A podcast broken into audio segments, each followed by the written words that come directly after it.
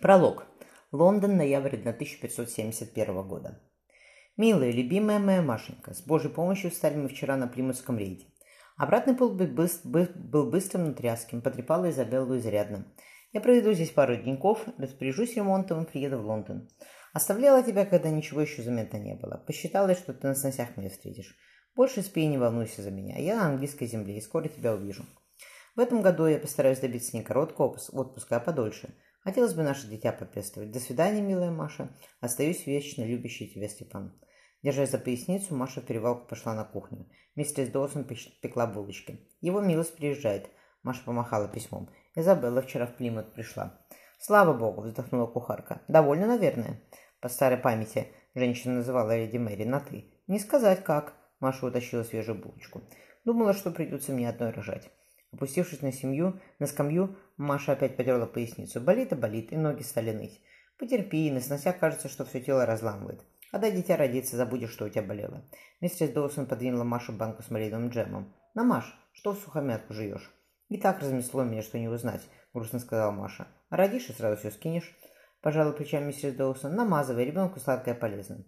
После завтрака Маша остановилась у окна в кабинете. Желтые листья усеивали черепичные клиши сити. Дома в это время падал снег. На вершинах гор окружавших деревню он лежал круглый год.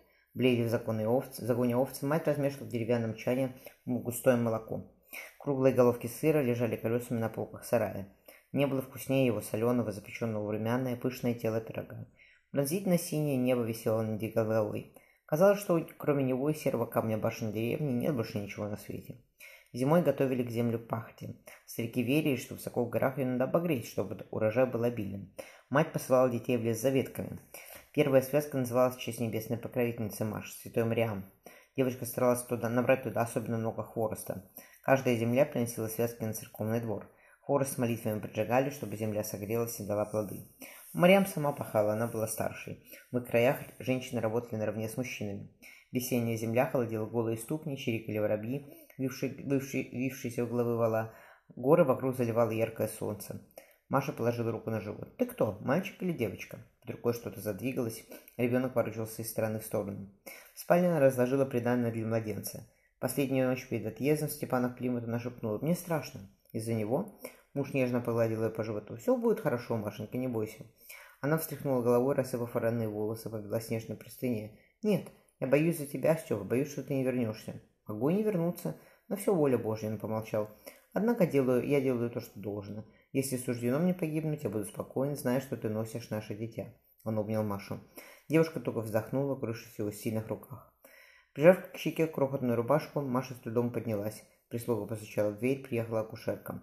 «Поясница болит», – пожаловалась Маша. Молодая женщина ловко ощупала большой живот. «Как не болеть? Тебе рожать скоро». Головка опустилась. «Когда?» – Маша побледнела. Акушерка замялась.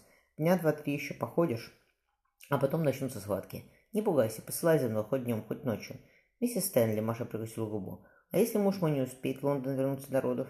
Когда приедет, ты ему дитя покажешь», — рассмеялась женщина. «Хотелось бы, чтобы со мной муж был». Девушка встала, опираясь на руку акушерки. Маша поморщилась. Словно кость у меня расходится, так все болит.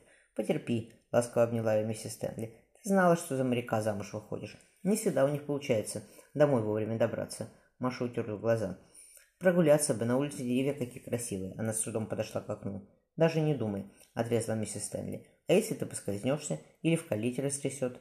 Ты в первый раз рожаешь, тебе беречься надо. Не дай бог схватки раньше времени начнутся. Гуляй по дому, девушка.